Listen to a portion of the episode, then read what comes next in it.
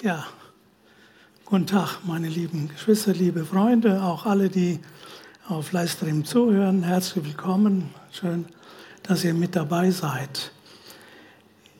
Ja,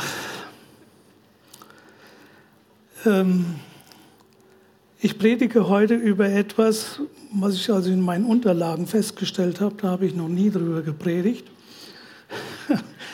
Und ich predige ja nun schon Jahrzehnte und in meinem Computer habe ich da nach Stichwort geguckt, aber habe da keins gefunden. Scheint nicht, es sieht nicht so aus, dass ich da schon mal drüber gepredigt habe.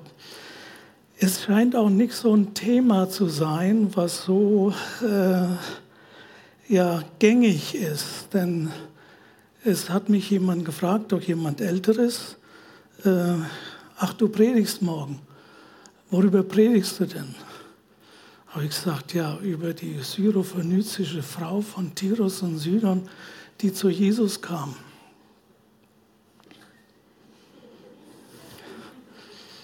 Wusste nicht so recht, es war ein gläubiger Mensch. Und äh, also er wusste damit wohl nichts anzufangen.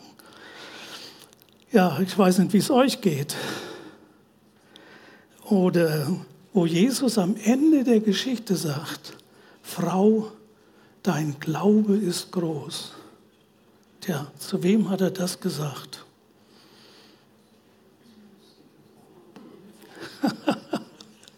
ich wollte da, als ich mit den, Menschen darüber redete, wollte ich nicht gleich alles so verraten, sondern äh, dass man darüber nachdenkt und äh, da mal schaut, ja, was ist denn das?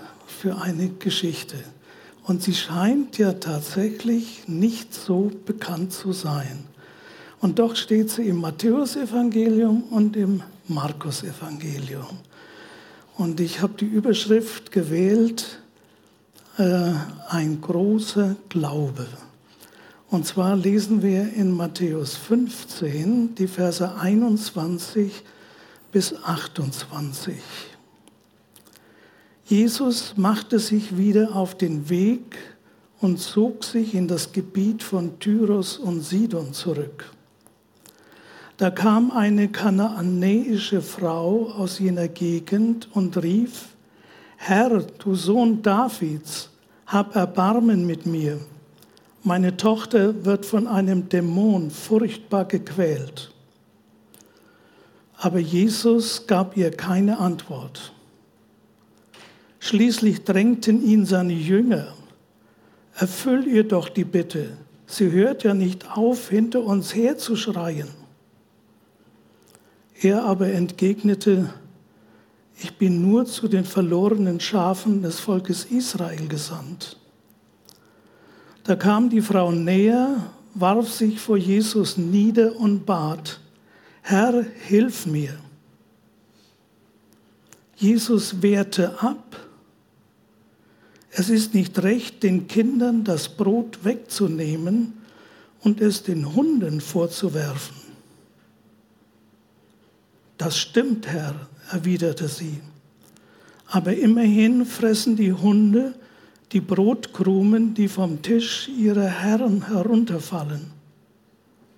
Da sagte Jesus zu ihr, Frau, dein Glaube ist groß was du willst, soll geschehen. Von diesem Augenblick an war ihre Tochter gesund. Ja, das ist eine sehr erstaunliche Geschichte. Das ist wirklich wahr. Da, da weiß man erstmal gar nicht so richtig, äh, ja, was soll man denn darüber predigen. Denn das ist also äußerst für die heutige Ohren. Da fällt als erstes auf, dass Jesus nicht, wie wir es gewohnt sind, sofort voller Zuwendung auf die Hilfe der Frau reagiert, sondern erst einmal schweigt, keine Antwort gibt und dann die Frau ziemlich brüsk zurückweist. Jesus begegnet ihr hier nicht als der liebe Heiland, der sich unser sofort annimmt, sondern geradezu unwillig und verneinend wirkt.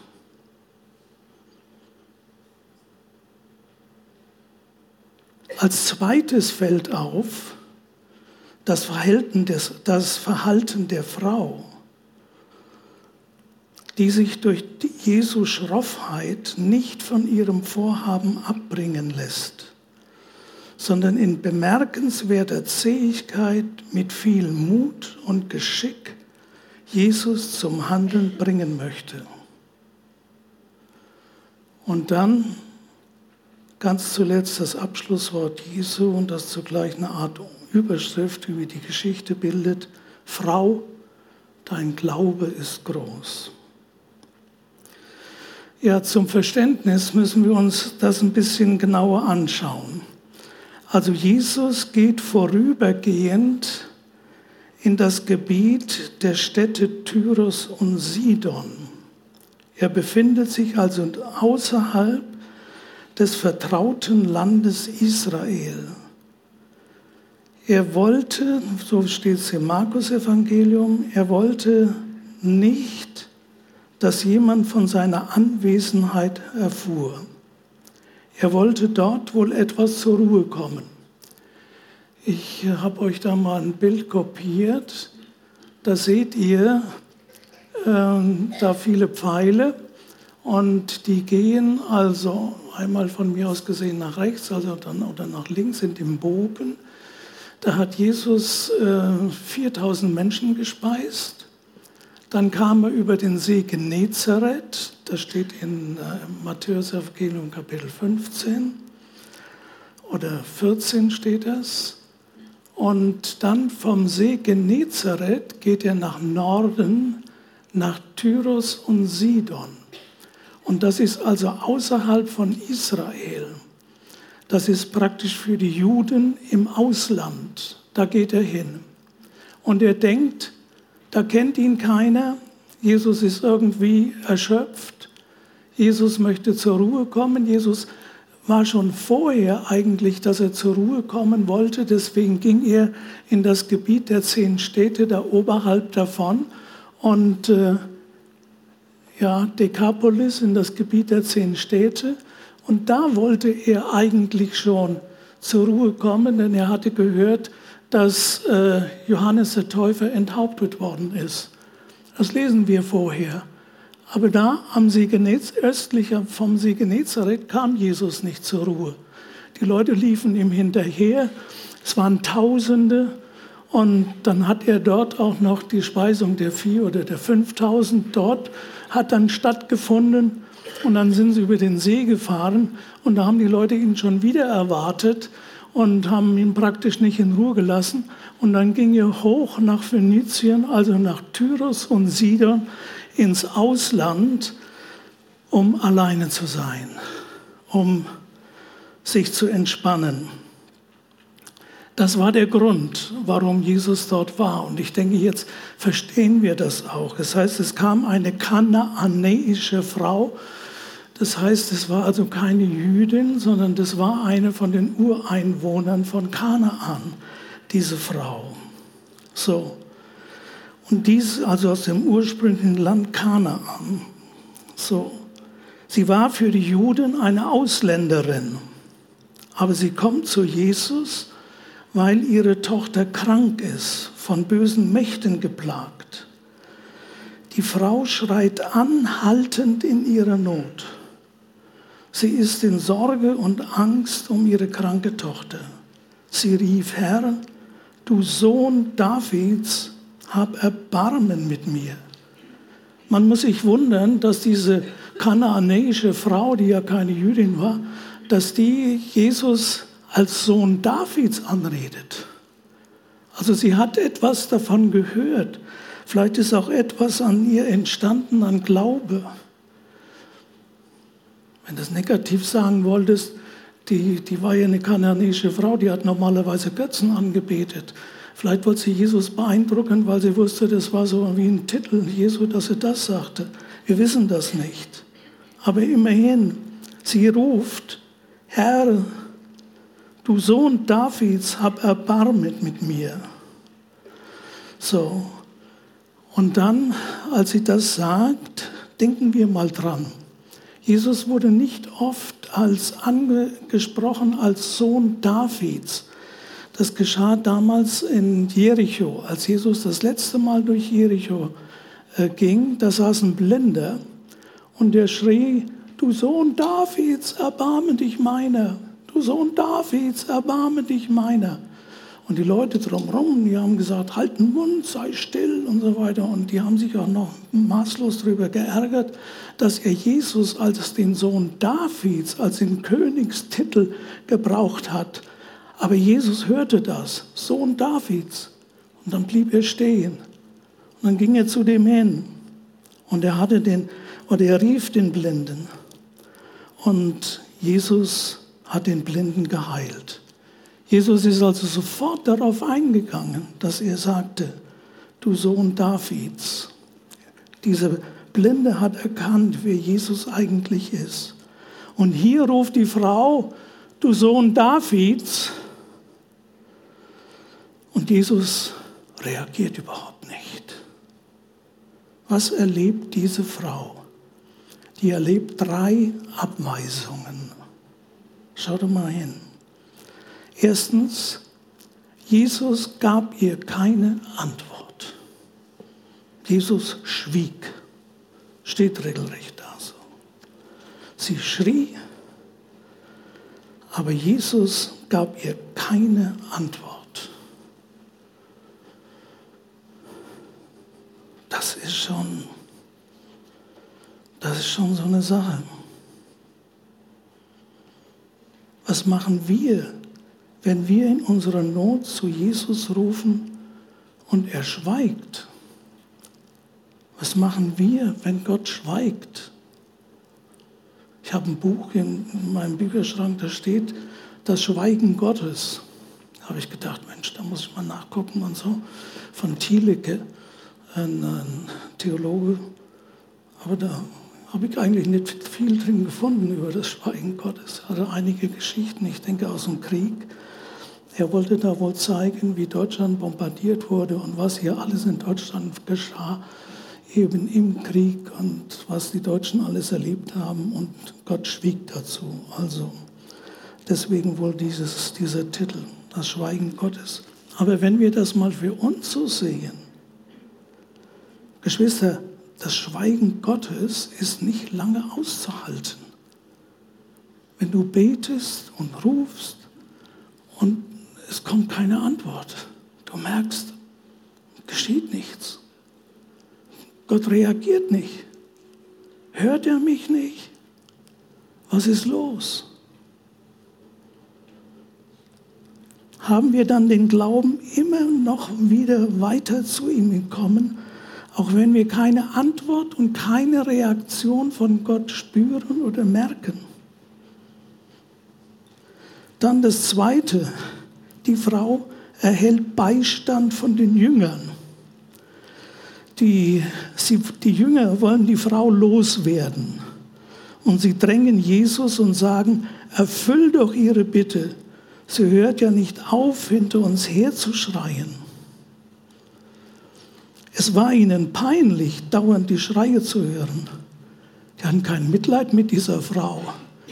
Die hatten vielleicht Mitleid mit sich selbst.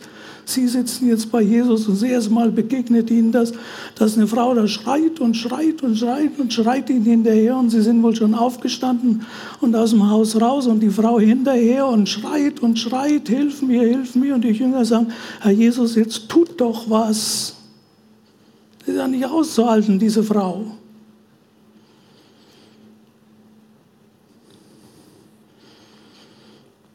Die, die hatten nur Mitleid mit sich selbst wohl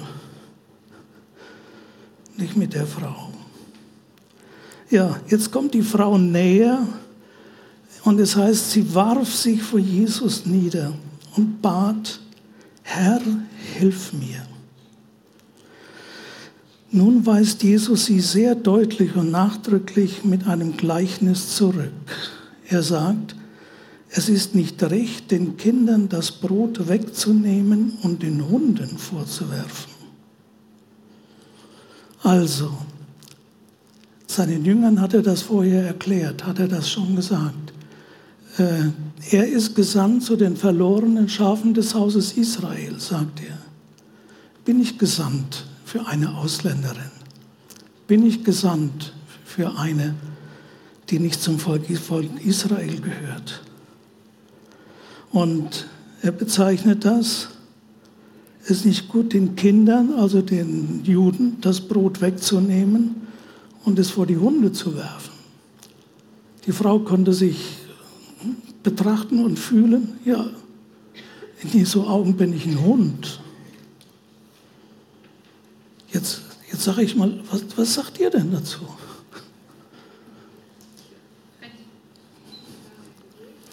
Das, ja, genau, das sind wir von Jesus nicht gewohnt. Das, das denke ich, das gibt's doch nicht. Man muss allerdings sagen, äh, wenn man im griechischen Text danach liest, ich habe das mal geguckt, für Hund, da steht also das Wort Hündchen, da steht die Verkleinerungs von Hund, Verkleinerungsform von Hund. Also, äh, es heißt eigentlich Hündchen oder vielleicht sogar heißt es Schoßhund. Auf jeden Fall kein streunender Hund, der da so rumläuft, sondern ein Haushund und im Altertum war das wohl so wie selbstverständlich, dass die Haushunde von den Tischabfällen gefüttert wurden. Aber abwertend war das Wort natürlich allemal. So. Versteht ihr? Drei negative Reaktionen Jesu. Sag mal, hast du das auch schon mal erlebt? als ich das so gelesen habe, darüber nachgedacht habe, über die Predigt, habe ich gedacht, kann mich eigentlich nicht entsinnen, dass ich sowas schon erlebt habe. Aber für die Frau war das so. Für die Mutter der kranken Tochter ist das alles andere als schmeichelhaft. Jetzt spätestens, so denkt man, wird sie aufgeben. Jetzt ist sie so verletzt, so gedemütigt. Wird sie so unmissverständlich klar, dass sie sich in Jesus getäuscht hat. Jetzt wird sie verstummen und deprimiert ihren Weg gehen. Aber es erfolgt eine erstaunliche Reaktion dieser Frau. Trotz der vielen Zurückweisungen, der harten und unerbittlichen wirkenden Haltung Jesu lässt die Frau sich nicht entmutigen. Sie geht auf das Gleichnis Jesu ein. Sie begreift etwas davon, was göttliche Gnade ist. Sie gibt Jesus nicht nur Recht, sondern sie fängt mit einem großen Aber fort. Sie sprach, das stimmt, Herr. Aber immerhin fressen die Hunde die Brotkrumen, die vom Tisch ihrer Herren herunterfallen. Also stellt euch das mal vor, die geht auf dieses Gleichnis ein. Sie hat das Gleichnis Jesus verstanden. Sie hat das auf sich bezogen und sie gibt Jesus recht und wendet sich dennoch nicht ab. Sie weiß, sie kann von Gott nichts einfordern.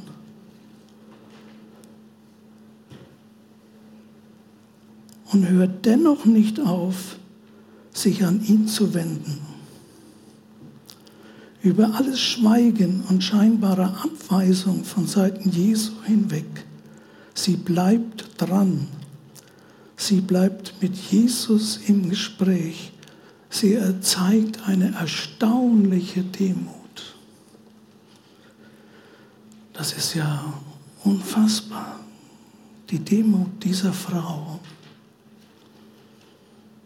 so etwa, ich bin doch auch jemand und so weiter. In Sprüche 3, Vers 34 lesen wir, Gott widersetzt sich dem Überheblichen, aber denen, die gering von sich denken, wendet er seine Liebe zu. Die Frau hat gering von sich gedacht. Sie fordert nicht, sondern ist zufrieden, wenn sie von den Brotkrumen, die vom Tisch fallen, etwas abbekommt. Die Frau sagt im Grunde, ich komme an zweiter, an dritter oder vielleicht sogar an letzter Stelle, aber hab Erbarmen mit mir. Das war die Haltung dieser Frau. Versteht ihr das? Da muss ich auch sagen, Herr, ich weiß damals mit meiner äh, mit einem Blasenkrebs, als ich dann geheilt war und so weiter, dann sagten oft Leute zu mir, oh, und sie haben mich wieder gesehen, ja, Roland ist ja selbstverständlich und du tust ja so viel für Gott und so weiter, dass Gott dich heilt. Nein, nein, nein. Ich tue nicht so viel für Gott. Ich habe es nicht verdient. Ich habe keinen Anspruch drauf. Es ist nichts weiter als die Güte Gottes, ob ich nun predige oder nicht predige oder mit hier die Gemeinde gegründet habe und fürs Reich Gottes in meinem Leben da war, das hat alles nichts zu sagen. Damit habe ich keine besondere Stellung vor Gott. Damit bin ich nicht jemand, ja, dessen Gott sich jetzt ganz besonders annehmen muss. Ich habe ja viel für ihn getan. Nein, nein, nein.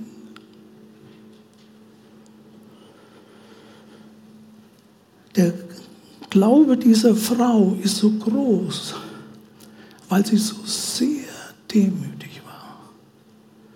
Wann würden wir denn das sagen? So etwa, ja, wann ich, ich ja, lieber Gott, ich komme erst an zweiter oder dritter oder vierter oder an letzter Stelle.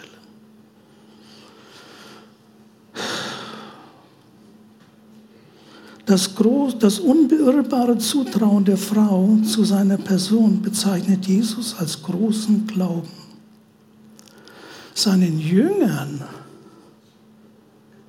was hat er zu denen gesagt? Hat er zum Petrus gesagt oder zum Johannes oder zu irgendjemand? Euer Glaube ist groß.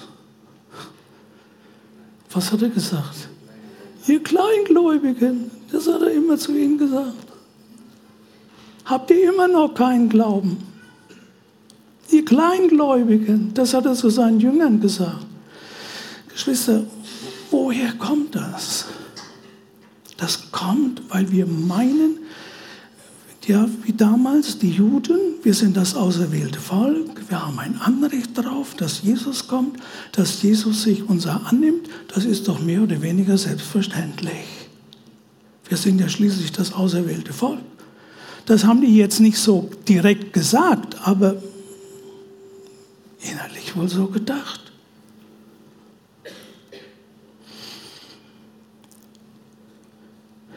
Komisch. Es gibt ja noch ein Beispiel in der Bibel, wo Jesus einen Ausländer seinem Knecht heilt, den römischen Hauptmann. Das war ein Römer in Kapernaum.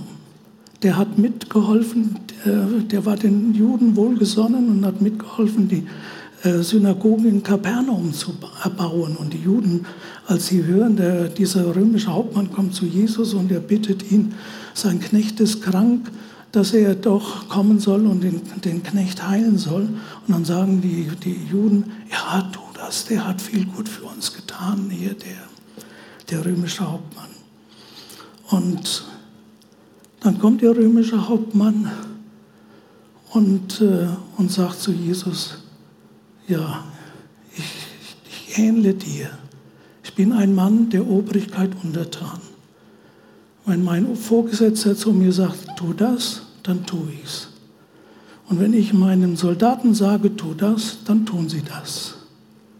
Und damit sagt er, ja Jesus, du bist auch der Obrigkeit Gottes untertan. Und wenn sie etwas sagt, dann tust du das. Der bist du. Du bist die Verbindung zu Gott. Das hat dieser römische Hauptmann gesagt. Und der Jesus sagt nur zu ihm, geh nach Hause, dein Knecht ist gesund. Ging gar nicht mit ihm, sondern er wurde auf Ferndiagnose geheilt, oder wie man so sagen will. Ja, und dann sagt auch Jesus, wahrlich, so einen Glauben habe ich in Israel nicht gefunden. Und bei dieser Frau hier dasselbe. Die Frau, die argumentiert und er attestiert Jesus großen Glauben. Vielleicht findet Jesus den Glauben offenbar gerade dort, wo er am wenigsten zu vermuten ist. Ja, Folgerungen für uns aus dieser Geschichte. Ich habe den Eindruck, wir Christen hier in Deutschland, in Europa gehen vielfach unterschwellig davon aus, dass es Gottes Pflicht und Schuldigkeit ist, unser Leben ausreichend mit Liebe, mit Vergebung, mit Gesundheit und Glück auszustatten.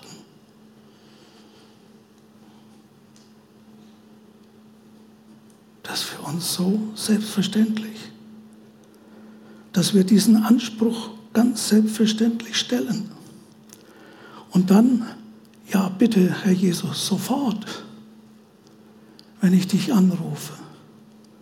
Wieso lässt du so lange auf dich warten? Das kommt uns eigentlich kaum in den Sinn. Wir merken das einmal dann, wenn etwas davon ausbleibt, wenn wir krank werden, wenn etwas zerbricht, wenn Liebe ausbleibt, Glück ausbleibt, dann fangen wir an, an der Güte Gottes zu zweifeln. Sagte mir mal jemand, habe ich noch gut in Erinnerung, schon lange her, kam hier in unsere Gemeinde, war jung bekehrt, war also junggläubig und hat Leid erlebt weiß nicht mehr, was es war. Und dann sagte sie, diese Frau zu mir, ja, das hat, mit mir in, das hat man mir nicht gesagt, in meiner, ja, als ich gläubig geworden bin, dass ich auch Leid erleben muss. Das hat mir auf meinem Weg mit Jesus niemand gesagt. Ist das so auch bei uns? Oder wissen wir es nur theoretisch, wenn uns Leid begegnet? Das gehört zum Leben dazu. Wir als Christen haben hier so die Vorstellung, Jesus ja, muss, selbst wenn Leid da ist, dann ist das eine Sache der, ja, des Gebets, der Prüfung, das ist eine Sache äh, zu glauben, zu vertrauen. Wir sehen immer gleich, was wir tun müssten. Und äh, wir geben uns selber die Schuld, weil wir nicht nach den Geboten Gottes gelebt haben. Also weil wir irgendwas falsch gemacht haben mit anderen Gläubigen, mit uns selbst oder ein Verhältnis nicht in Ordnung ist. Und dann versuchen wir noch frömmer zu werden. Habe ich schon so oft erlebt.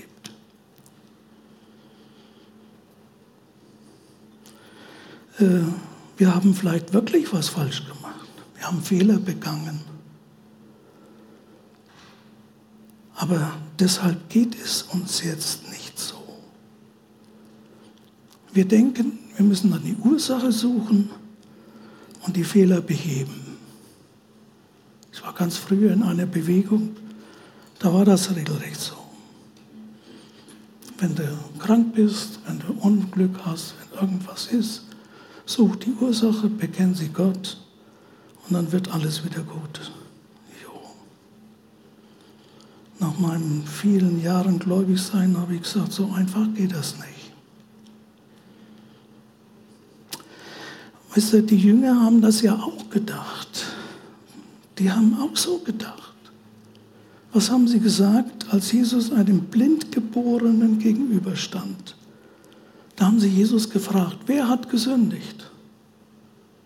Das hat er doch nicht von ungefähr. Haben die Eltern gesündigt? Wer hat denn hier gesündigt, dass der blind geboren ist? Muss doch eine Ursache haben. Die Jünger waren genauso. Und was sagt Jesus? Keiner hat gesündigt. sondern es sollen die Werke Gottes an ihm offenbar werden. Halleluja. Wenn du in Not dazu kommst, dass du Schuld und Sünde hast, dann komm zu Gott und bitte um Vergebung und dann ist sie dir vergeben.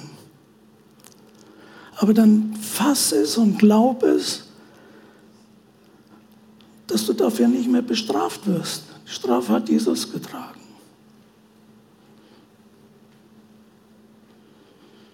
Wir müssen Zeiten des Leides durchmachen. Dass äh, die Antriebskraft für den großen Glauben dieser Frau, wisst ihr, was das im Grunde war? Das war das Leid ihrer Tochter. Überleg mal. Die, da war Mutterliebe für die Tochter.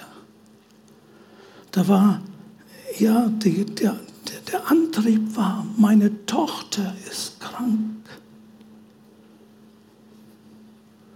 Auch als meine Mutter zum Glauben gefunden haben, habe ich ja schon oft gesagt, da war das Leid, dass mein Bruder gestorben ist. Und das Leid trug sie monatelang und verarbeitete das und fragte Gott und kam zu Gott und suchte Gott und versuchte mit Gott zu reden und Gott gab ihr Antwort und sie fand zum Glauben durch das Leid hindurch. Diese Frau fand zu Gott und zu Jesus durch das Leid ihrer Tochter. Fällt mir gerade so ein. Es hat einer mal geschrieben, verschwende dein Leid nicht. Das heißt, geh nicht einfach so drüber hinweg, sondern benutze dein Leid, dein Leid, um es unermüdlich vor Jesus zu bringen. Sie war mit Jesus sogar im Gespräch darüber.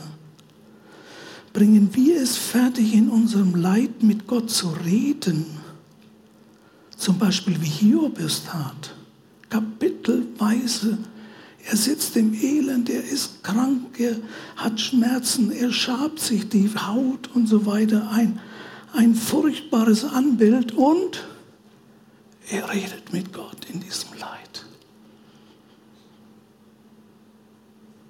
Schaffen wir das? Haben wir an sowas schon mal gedacht? Dass Gott uns auch vielleicht da begegnen will, dass in unserem Leid wir ein offenes Ohr für Gott haben. Oder haben wir immer nur eins im Sinn, das Problem muss gelöst werden. Wir wollen im Namen Jesu beten. Muss das und das geschehen? muss ein großer Prediger kommen, der muss beten.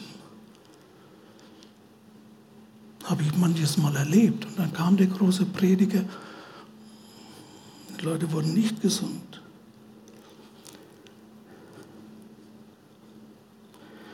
Ja, so mit Gott in unserem Leid reden. Ich rede hier natürlich um schwere Dinge, die nicht so einfach sind. Aber wir lesen das hier in dieser Geschichte.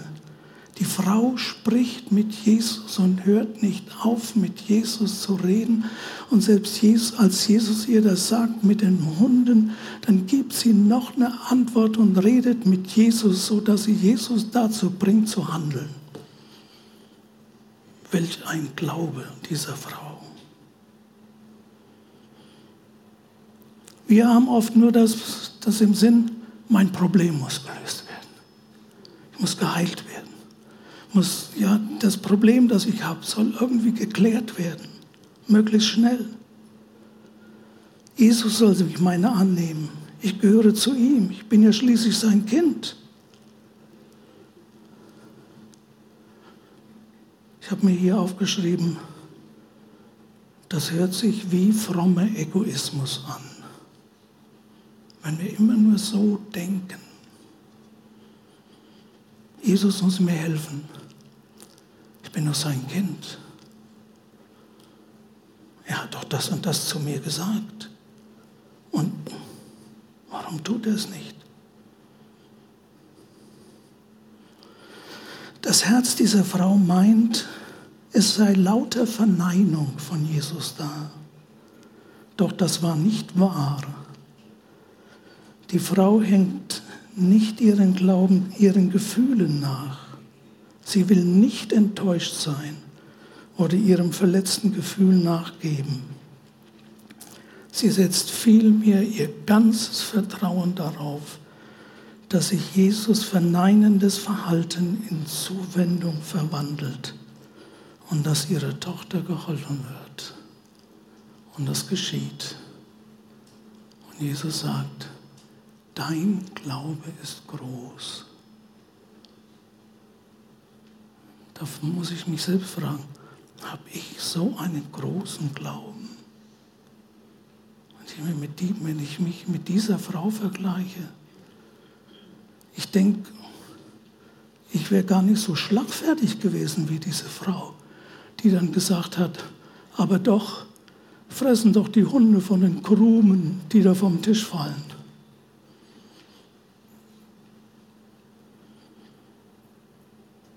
Ja, Gott helfe uns. Gott steht uns bei. Ist das nicht eine sehr merkwürdige Geschichte?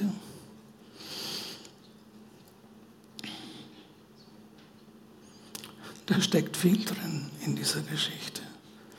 Ich habe auch lange dran gesessen und überlegt, wie, wie kann ich diese Geschichte auslegen. Ist nicht leicht.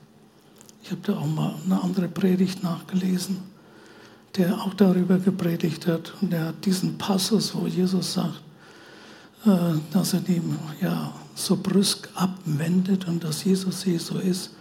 Das verstehe ich nicht, das lasse ich jetzt mal aus, da will ich auch nicht weiter drüber reden. Und dann fängt er in seine Predigt, macht er weiter. dachte ich, jo, du machst dir das ja einfach.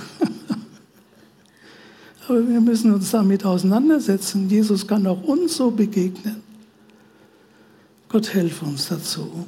Gott schenke uns das, diese Ausdauer, an Jesus dran zu bleiben und das Gespräch mit Jesus zu suchen, auch in Not. Gott helfe uns dabei. Ist das nicht so? Wollen wir aufstehen? Wollen wir beten?